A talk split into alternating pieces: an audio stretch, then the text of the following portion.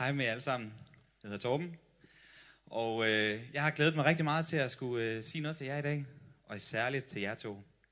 Øh, jeg har fundet ud af, at der er sådan lidt en tradition for, at når man skal sige noget til sådan en ungdomsbetingelse, så, øh, så den, der siger noget, søger sådan lige lidt tilbage i historien, i fortiden, til sin egen ungdomsbetingelse.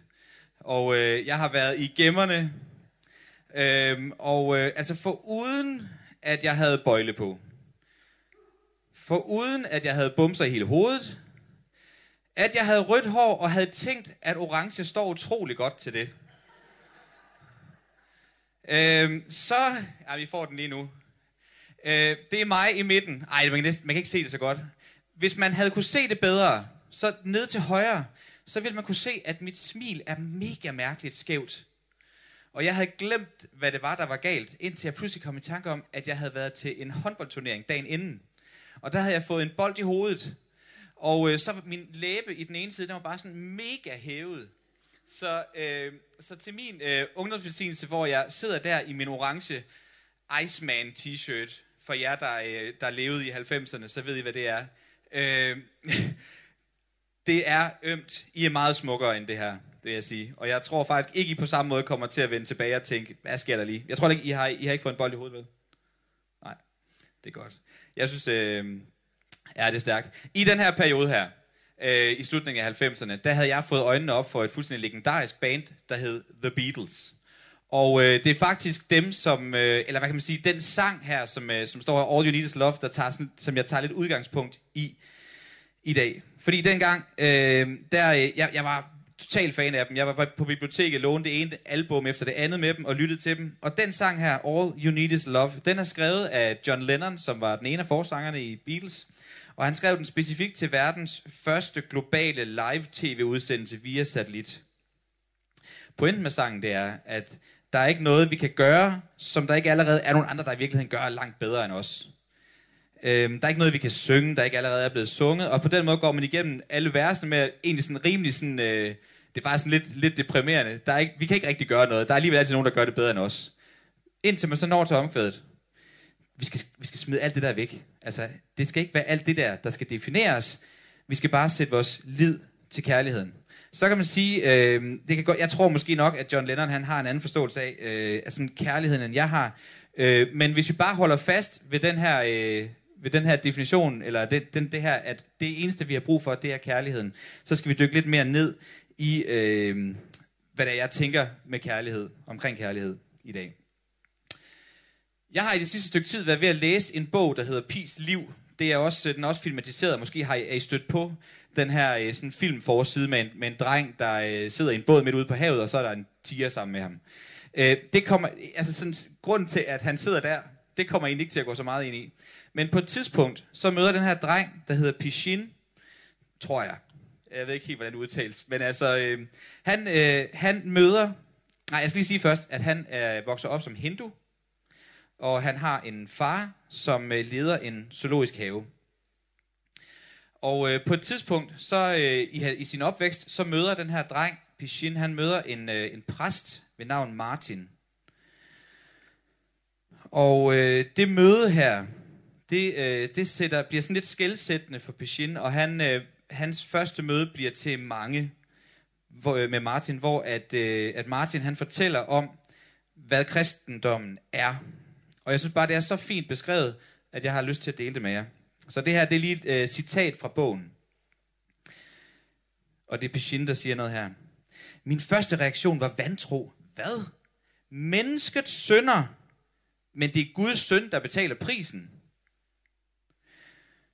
Jeg forsøgte at forestille mig, at fader sagde til mig, og det var altså faren her, som ledte en zoologisk have.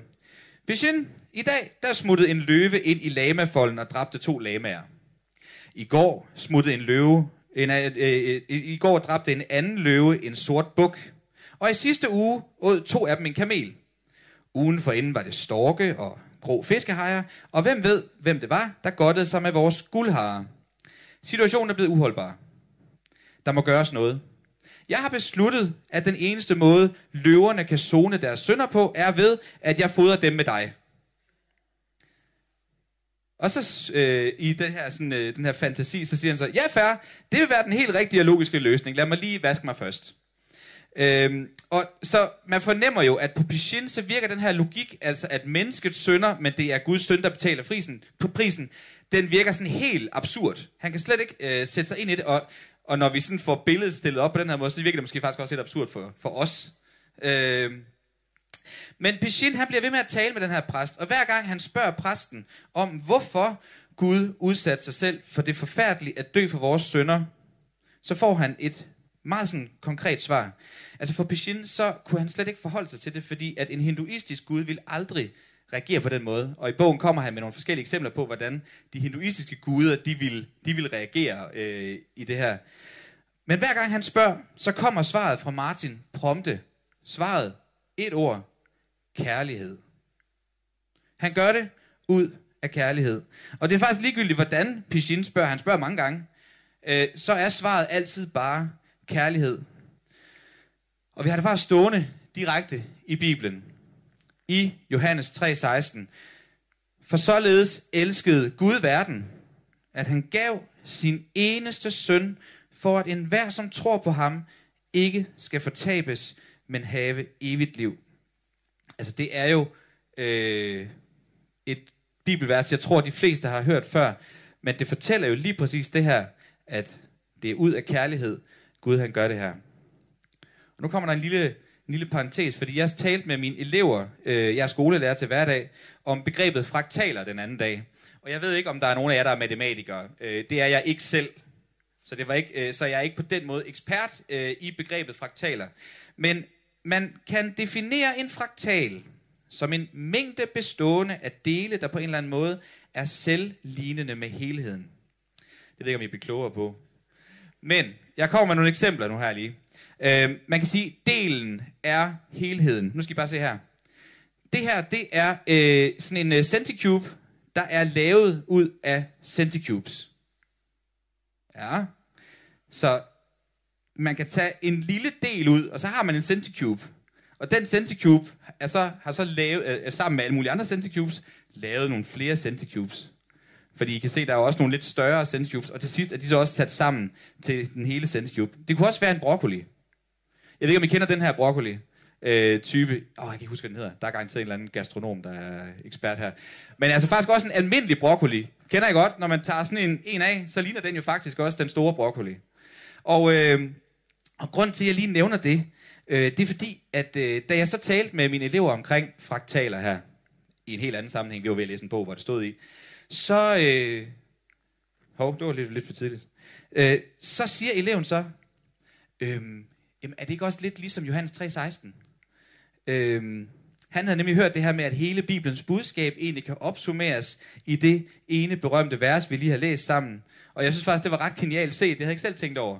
Altså, at delen, det ene vers, er faktisk helheden. Når vi slår op i Bibelen, det hele peger hen imod den her øh, den her kærlighed, Gud han har til os. Og det passer også med Martins svar til Pichin. Svaret er kærlighed. Og så var det så, jeg lige ville have, have lavet den her. Hvad er kærlighed så? What is love? Nå. Ja, tak skal I have. Øhm,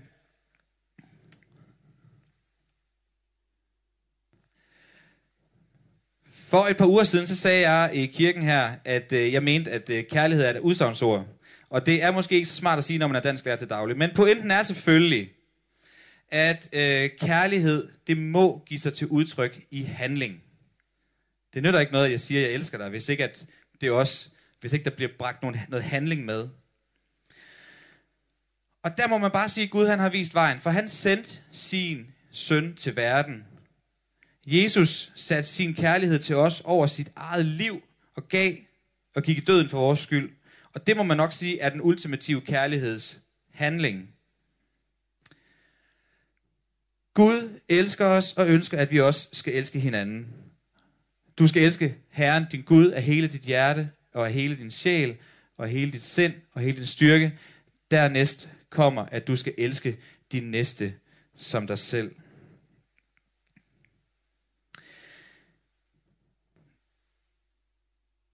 Og det er jo så måske der, hvor at vi sådan lige skal... Fordi altså, når jeg siger, at, øh, at Jesus han har vist vejen, øh, vi går... Øh, altså, vi skal jo ikke gå og sådan øh, dø for hinanden til hverdag.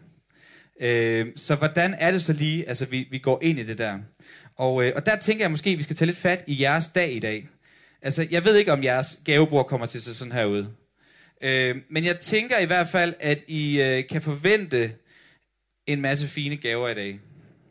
Måske er det penge, måske er det en computer, en telefon, cykler, øh, uger, rejser, hvad, ja, det ved jeg ikke. En potteplant, det kan også være. Øh, I har nok aldrig før fået så mange gaver, som I får i dag. Og dem skal vi være glade for. Men de her ting, de kan faktisk de kan aldrig blive det største i vores liv. Gaver giver vi for at glæde hinanden, men de er altså kun døde ting. Og det kan aldrig være det største og det vigtigste i vores liv.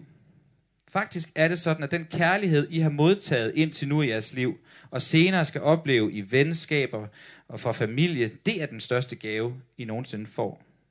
Det er det, I behøver allermest. Så når I oplever omsorg, respekt, varme fra jeres nærmeste, det, det, det er det, der menes med det skriftsted før, at vi skal elske vores næste som os selv. Det er faktisk også de ting, som andre behøver mest fra jer.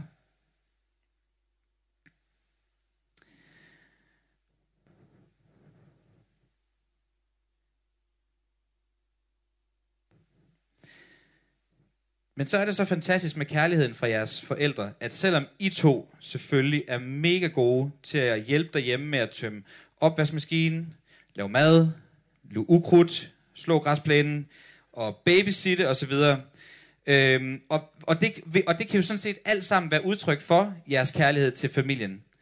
Så er det så fantastisk, at det er faktisk ikke derfor, jeres familie elsker jer. Altså det er ikke på grund af de ting, I gør. For de elsker jer også, selvom at I ikke gør nogen af de ting. Måske ryger lompengene. Øh, det kan så være en anden en konsekvens, men de holder aldrig op med at elske jer, uanset hvad der sker, og uanset hvor, hvor kropumuligt de opfører jer. I vil altid være elsket af jeres familie, også når I mindst fortjener det. Og det er netop pointen med den kærlighed, som Gud elsker os med, for vi har ikke fortjent den kærlighed sådan set. Men vi får den alligevel. Mange af os prøver sådan gennem livet at fortjene os til kærlighed, men det går altid galt. Og så når vi ikke er kærlige mere, øh, lige så kærlige som vi gerne vil være, så tror vi heller ikke, at Gud kan elske os mere. Det er lidt som om sådan alle vores fejltrin og skøre krumspring skulle få Guds kærlighed til sådan at forsvinde op i luften som røg. Men nej, Gud elsker os. Punktum. Slut. Også når vi ikke fortjener det. Der er noget, der er større end de ting, vi kan ønske os i gave. Altså alle, der sidder her i kirken, ønsker for jer, at jeres liv må være større og mere end gaverne, som jo altså bare er døde ting. Jeg tror stadigvæk, de gerne vil give jer nogle gaver, men der er også mere end det. I har mennesker, der synes, at I er deres kærlighed værd, og det er det, der bærer jeres liv. All you need is love. Altså alt, du behøver er kærlighed. Og hvis I ikke kan huske andet fra i dag, så husk lige den sætning. All you need is love. Du, du, du, du, du. Gud er kærlighed, og han elsker dig ubetinget. Så vil jeg gerne fortælle et lille eventyr, der hedder Kongen og Blomsterpigen. Der var engang en ung konge, som regerede i et lille land. Han boede i et slot sammen med sin tjener, men han havde ikke nogen hustru. Hver uge plejede han at køre ud i sit rige for at se til, at alt gik som det skulle. Men en dag, da han var på vej hjem til slottet, kom han forbi torvet og på torvet så han en pige. Hun sad og solgte blomster ved en båd, og hun var så smuk, at han ikke kunne få hende ud af sine tanker. Dagen efter, så syntes han lige, at han ville køre ud igen, i stedet for som han plejede at vente en uge. Øhm, og han skulle selvfølgelig lige hen forbi torvet for at se, om den her pige, hun stadigvæk sad der og solgte blomster, og det gjorde hun. Og hver dag i en måned, så skulle han lige ud og køre en tur for at se, om han kunne få øje på pigen her. Og han blev altså klar over, at han, at han elskede pigen, og at han ville gifte sig med hende. Så nu kaldte han sine rådgiver sammen og kun gjorde den glade nyhed for dem, at der skulle være kongebryllup. Og alle var glade og syntes, at det ville være vidunderligt med et stort bryllup. Den unge konge var også glad selv, indtil han kom op på sit værelse. Og så blev han pludselig dybt bekymret, fordi han kom til at tænke på, hvad der måtte ville ske, hvis han befalede pigen at gifte sig med ham og hun så senere ikke elskede ham. Det var en foruroligende tanke for kongen, fordi han ønskede sig ikke bare sådan en dronning, men først og fremmest en hustru, som elskede ham. Vil hun nogensinde kunne glemme, at han var konge, og hun bare en simpel blomsterpige? Kongen, han prøvede så på at finde en løsning på problemet. Han hverken spiste eller sov, så urolig var han. Men da et par dage var gået, så fandt han på råd. Han ville komme hen til hende på torvet i en gylden vogn, trukket af hans seks fineste heste, og så foran ham, så skulle der være sådan et stort orkester, der spillede, og bag ham skulle det flotteste regiment i hans hær komme i skønne uniformer og veldisciplineret. Vognen skulle stanse ved blomsterpigens båd, og så skulle den røde løber rulles ud, og så ville han gå frem imod hende, klædt i sine allerfineste klæder, og med krone på hovedet, og de kongelige smykker, og øh, scepter i hånden osv., og, og så ville hun med garanti blive imponeret. Men, men så kom han til at tænke sig om, fordi det var jo forkert. Altså hun ville med garanti blive imponeret. Men at være imponeret og så at elske, øh, det er jo ikke helt det samme. Så fik han en ny idé. Han vil give den gyldne vogn med de seks heste til hende. Og så vil han give et regiment soldater, og så det her marchorkester, og han vil give hende smykker, og han vil give hende penge, og de flotteste tøj i verden. Og så vil hun med garanti blive taknemmelig. Men dagen efter, så havde han også opgivet den idé, fordi det var faktisk også forkert, fordi at være taknemmelig, altså det er jo dejligt nok, men det er bare ikke det samme som at elske. Til sidst indså kongen, at der i virkeligheden kun var én løsning. Han skulle ikke komme til pigen som konge, men klædt som bonde, og forsøge at vinde hende som en af, hende, af hendes egen. Tidligt om morgenen den næste dag, mens det endnu var mørkt, gik den her unge konge ud af slottets baroindgang og vandrede til torvet hvor var han nervøs og usikker. Han havde magt over hele riget, magt over alle landets penge og soldater, men pludselig så var han ganske magtesløs, for der var noget, som han ingen magt havde over, og det var nemlig pigens hjerte. Her måtte friheden råde. Frihed til at elske eller lade være. Friheden til at sige ja eller nej. Og så er spørgsmålet, om kongen fik held med sin plan. Men det, det ved vi ikke. Fordi det kommer jo helt an på pigen. Og jeg ved godt, at vi elsker sådan en øh, happy ending, men den får jeg altså ikke her. Men sådan er kærligheden. Øhm, ikke bare den mellem kærester, men også den mellem venner og familier. Vi kan ikke tvinge kærligheden igennem. Jeg ved ikke, om I har set Bruce Almighty. Han forsøger på et tidspunkt at tvinge en til at elske sig. Det kan man altså bare ikke. Kærligheden må være fri. Men sådan er Guds kærlighed også, fortæller Jesus. Den største, det største af alt. Men ingen kan tage den. Ingen kan fortjene den. Den må gives kvidt og frit. Og det bliver den også. Gud er øssel, for at bruge sådan et gammelt ord, med sin kærlighed. Han holder ikke tilbage. Han giver den til os. Og sådan er Jesus altså fortælles det i Bibelen, som kongen i historien, der kun ønsker at give kærlighed og få kærlighed, for det er nu engang alt, hvad vi behøver. I Guds øjne er I det hele værd. I er elskede. Det er kærlighed. Den kærlighed skal I og vi leve i, og den kærlighed er det eneste, vi behøver at få, og det bedste, vi har at give. All you need is love.